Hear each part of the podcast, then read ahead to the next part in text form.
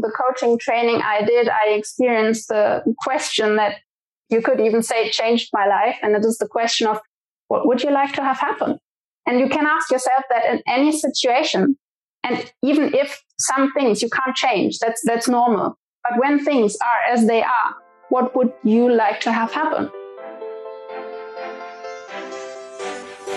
Hey guys, welcome to Obsessed. Think of us as your personal development entourage, all wrapped up into one podcast. If you're committed to your personal development and believe your life is meant for more, then get ready to learn the tools you need to elevate this experience called life. Get obsessed with your life, just like us. We are Tia, Tristan, Mika, and Julie, and we are obsessed with humans on the verge of change. Hi, I'm Tristan, and I'm obsessed with your emotional well being.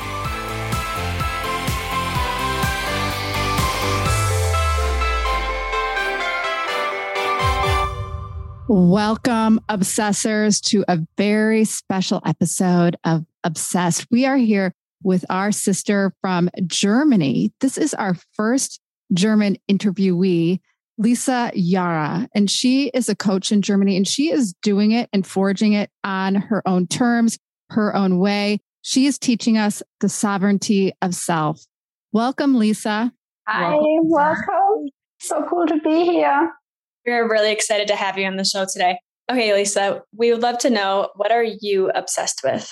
While I'm obsessed with a lot of different things, I just today found out that it all boils down to I'm obsessed with life with life and as humans and how we do life because it's this cyclical, magical, ever changing, ever evolving entity. Like, how do we do it? How do we move through it? How do we move with it when something happens? How can we move through it more easily, maybe? Because life always happens. And then what, what do we do? I think I'm a lifelong student of life and of how people go through transitions and change. You're a student of life. I mean, just by saying that connotes that you have been through some challenges. And I always feel, especially as coaches, that we always teach our former selves. So I'm just curious if you're open to sharing your challenges that you've had, you know, met with. Yeah, sure. I mean, as you say, they made me who I am today, or like they brought out who I am today. And so for most of my life, I have been conditioned, like a lot of us, that the authority on me, the expert lies somewhere outside of myself. So I have to ask other people what's best for me or listen to what other people think is best for me. That led me to make up a lot of rules that were sometimes even contradicting and even developing some compulsions around it. A lot about eating and about cleaning and so like my world contracted more and more. And at one point I asked myself if I have to keep up this way of living for the next, let's say 40 years, that's not fun and I don't want to do it. And so I knew something had to change. At the time I I had a really good therapist and she helped me find a treatment center where I went for three months. And like the moment I entered there, all this pressure of having to work to have money to buy food or whatever, and the pressure to perform and to perform as a role as someone I maybe wasn't. All this, these little, yeah, I want to call them lies because it's little lies that like roles that we play that's not us. That was a way, uh, like lifted. It felt like a lid was lifted from me, and suddenly I was this vibrant uh, woman who who just got to be herself and discover herself in a totally new way. I did what I loved most. I talked to the people in there, like the other patients. And it was so much fun. Like in the afternoons, you would find me there chatting away and discovering more about them, about their stories, about life, basically, and our shared human experience. And in the end, they even called me co-therapist because I somehow had um, a skill of holding space that helped them feel feel better, feel uplifted, and move through the stuff they were moving through. And I discovered I could hold myself through this heavy stuff I was experiencing at the same time. So I knew that like this was the me I wanted to be, or I truly was like this optimistic, vibrant woman. And so I started realigning my life to that. And now here I am as a coach and basically still talking to people and supporting women moving through challenging times in their own way. I think it's fascinating that you've used your life to help other people and other people find their voice. And when you describe the terrible things that you went through, is there any particular situations that you can recall? Just so that our audience can connect with your story more and, and that I'm curious. Yeah, there were definitely a lot of things going on at the time. And especially this, for me, it was the pressure of having to work, having to sit there in an office nine to five. And like, even when the work was done, like the things you had to do were done, you still had to sit there and bide your, bide your time, basically, because it's, it's time for money. And, um, that didn't make sense to me at all. And I always felt this like, I have to perform well, otherwise they will fire me. And a lot of thoughts were consumed there. And then when I came home, it was like, oh, but you have to eat healthy. Oh, and you have to do sports and at best every day. And your house has to be clean and all these other to do's. And I call them to do and to be lists because often it's not just things that we have or we think we have to do, but also the things we think we have to be and become and make ourselves better and improve. And all of that was a lot. And like from my own childhood, I had got a few cues that the way I was wasn't okay. And if I was that way, nobody could ever love me. And so having these kinds of social pressures as well, on top of all the other things, was just like a big, a big mess. I think that a lot of people can relate to that feeling of life just feeling really messy. How do we go from feeling so messy to understanding what our purpose is and living the life that you feel enthusiastic about and vibrant about that you explained how you finally found and connected yourself to? How can you do that in the everyday while still, you know, making money to pay the bills and put food on our tables and having a house that we enjoy being in because it is clean? Right. Through the coaching training I did, I experienced the question that you could even say it changed my life. And it is the question of what would you like to have happen? And you can ask yourself that in any situation. And even if some things you can't change, that's, that's normal. But when things are as they are, what would you like to have happen? And that gives, that changes the perspective to the bit of leeway that you still have. Because I think and, and what felt worst for me at the time was this feeling of powerlessness. Didn't feel like I had many choices anymore. But the moment we ask ourselves this question, okay, and this, this, and this I can't change. But when I can't change these, what would I like to have happen? And then an inside shift can occur. That opens our perspective again to something where we can move towards instead of just focusing on where we don't want to be.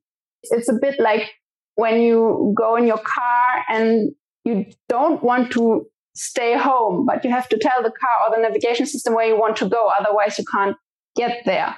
And sometimes it can be really hard to know what we want because we haven't been asked that. I myself, like, I had this uh, when I was 30. I went to a seminar about the feminine anatomy, sexual anatomy, and, and they asked, and how would you like your sex life to be? And I was like, am I allowed to say that. like I didn't even realize that it was always my choice that I can say how I want to be treated, what I want to do, and in all areas of my life. And we haven't often, especially as girls, either not been asked or people have said, no, your vision is way too big. That will never happen. so just uh, get realistic and don't have your heads in the clouds. So it can at first be really challenging to even get to a place where you want to go. And for me, that was uh, in the treatment center. Like I realized this is how life is supposed to feel. This is what I want to do. And then I had a chance to rearrange my life. And as I said, that took a while. And that's so funny, Lisa. You know, just by you recognizing your pain has become your purpose, your valley has become your value. And you said a lot of interesting things.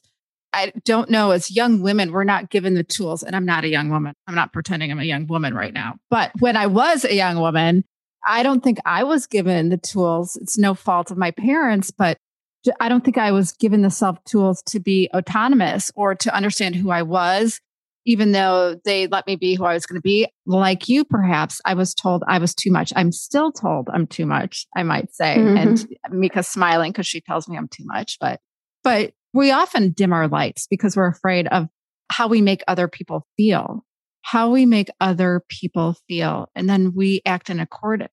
And then you find yourself in rehab or in the hospital. But there is no shame in that game. I'm going to say number one, Lisa, you going and getting help is the best thing you ever did because you were given those tools.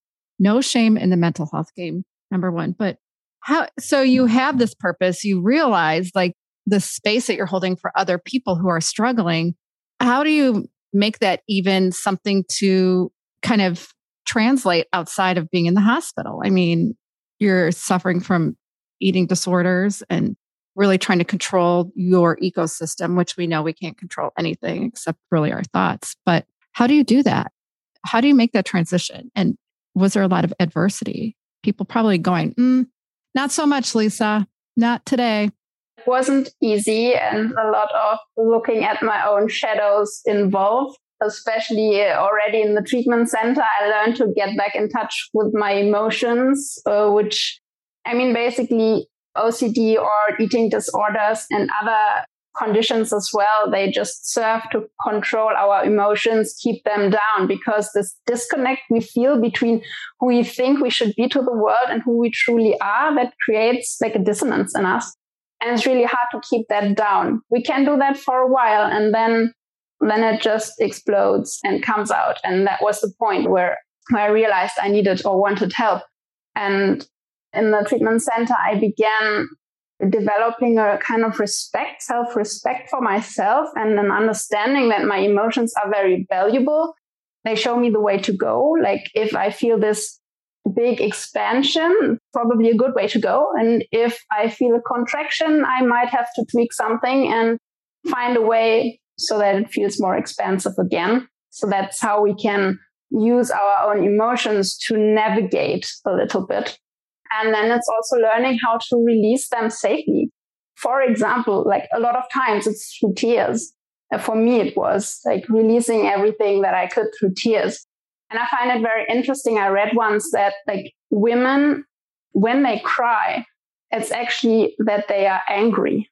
And when I asked myself that in situations when I cried, I was like, actually, I think I'm angry. But small girls are often not allowed to show anger but when they cry, they get like cuddled and, oh, you poor girl, everything is fine. And for men, it's the other way around, for boys. When they cry, they might be told off. But when they show anger, oh, yeah, that's normal. So really getting also a feel for the different emotions that are happening. Like there are so many and so different levels of it. And I realized that by suppressing all these difficult emotions, I also suppressed a lot of the very positive ones and the uplifting ones. And like once I admitted these challenging ones, like the joyful ones were so much more joyful than before. And it was a really cool development happening. Then I did the yoga teacher training at first, which helped me to really get the feeling that yes, we all have all the wisdom that we need to navigate our lives in ourselves. It's just that we are often not taught or told how to get there and how to use this wisdom. Also, no blame to our parents or anybody. They haven't learned either, most probably. Like a lot of people haven't. And I'm just now so grateful that I found this coaching training I did to really help people navigate life on their own terms. Like really bringing out their wisdom so that they can feel into what they would like to have happen and how they would like to navigate a certain situation in life. So it was a long and winding road. and for some, it can be quicker. For me, it was as it was. This is fascinating. And Jules uh, mentioned a point where uh, messaging back and forth, and she said that it's an interesting difference between how men and women react to anger and when you mentioned that, like, okay, am I angry right now? I'm crying. And I was thinking to myself, I was reflecting and I said, you know what? There's been times where I've cried and I felt helpless and anger at the same time. And I didn't know most of the time when women cry because of feeling anger. That is really interesting. So when men cry, is it mostly sadness? The sadness of feeling? Because anger is a secondary emotion. What would be the primary emotion? I don't want to imply that like all people are the same and all women are angry when they cry and the other way around. But like for men, that piece that I read, it's, it stated that because little boys are often discouraged from crying and expressing sadness. I'm or, a mom to four boys and they cry all the time. Hmm. Let me just say this to you. And they're That's angry cool all the thing. time. At me. I don't know if they want you to admit that, but but uh, yeah, but that basically they like when boys are frustrated or, or or sad, they won't cry, but they will act it out in anger. And I can't like I haven't spoken to too many men about this, and I don't know how many would even have ever thought about it and could distinguish between it. But if somebody listens and can give us some insight, that would be definitely worthwhile hearing. I've got five boys at this house right now, so I'll go ask them. But they would never admit to crying because crying implies weakness. And with women, I mean, the tears, we fight back our tears. It's acknowledging that it's okay to cry as well. It's okay to get in touch mm-hmm. with your emotions.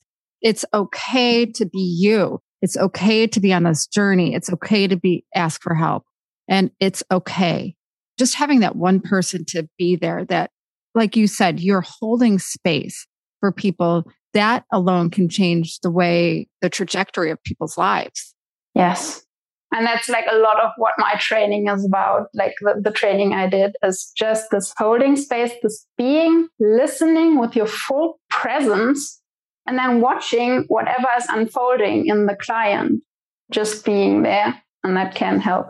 Not enough people are listening. Obsessors, are you listening right now? This is good stuff. You are listening. But seriously, not enough people actively listen.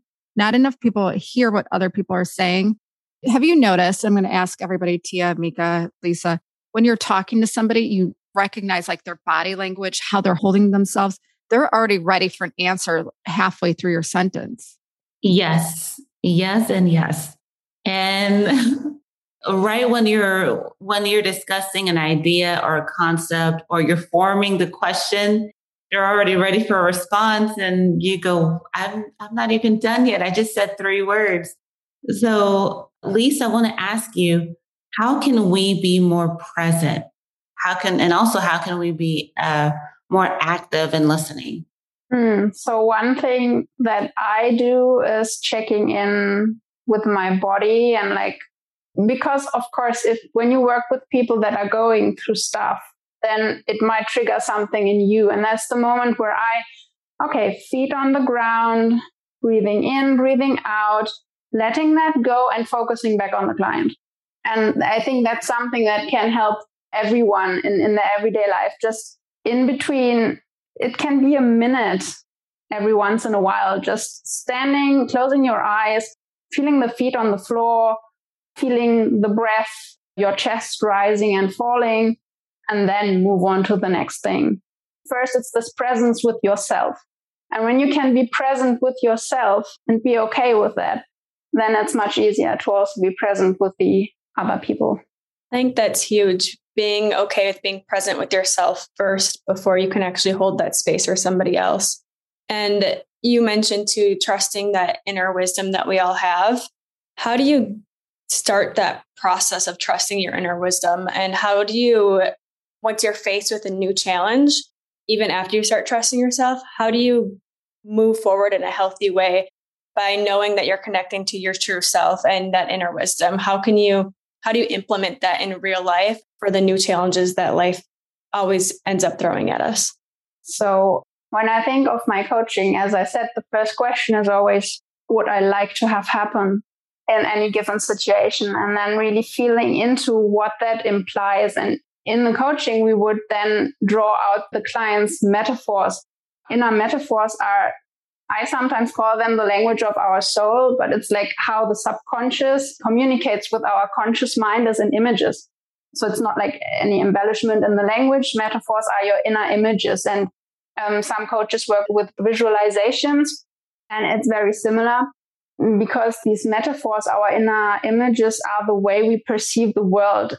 And once we understand how we perceive the world, change can happen. For example, I think a lot of us have learned that a discussion has something to do with war. Shoot, when the other one has to say something, or you win an argument or you lose an argument. But what if we had learned that an, a discussion is just a nice game of ball where the goal is to keep the ball up in the air and throw it from one to the other and exchanging and instead of like throwing it at the other and trying to defeat him. And so becoming aware, getting to know yourself and how you see the world and what you think. Also a lot about the belief system. Sometimes just writing down the beliefs you hold about a certain thing and then looking at it and evaluating is that really mine? Do I truly believe that? Or is that maybe a belief I've learned from home or from somewhere else in school? And just this process of getting to know yourself better and better and how you do life and developing through that, developing a sort of respect for yourself. Because I personally think you can't go from self hate to self love in just one go. First, you have a truce. and then you start get to know yourself. And then start maybe developing a certain respect for yourself. And at one point, you will value yourself enough to know that your needs matter and that you are allowed to put them first. Because if you're not filled up, how can you help anyone else? I we love that, Lisa. And really you teaching us the sovereignty of self, you telling us, you giving us permission that it's okay to look inward, to be ourselves, that we're not too bright, that we are, it's okay that we feel we're meant for something more is so powerful. And obsessors, you need to get to know Lisa Jara. She is our BFF from Western Germany. And everything about Lisa is in our show notes. Guys, get obsessed with Lisa Jara and get obsessed with your life.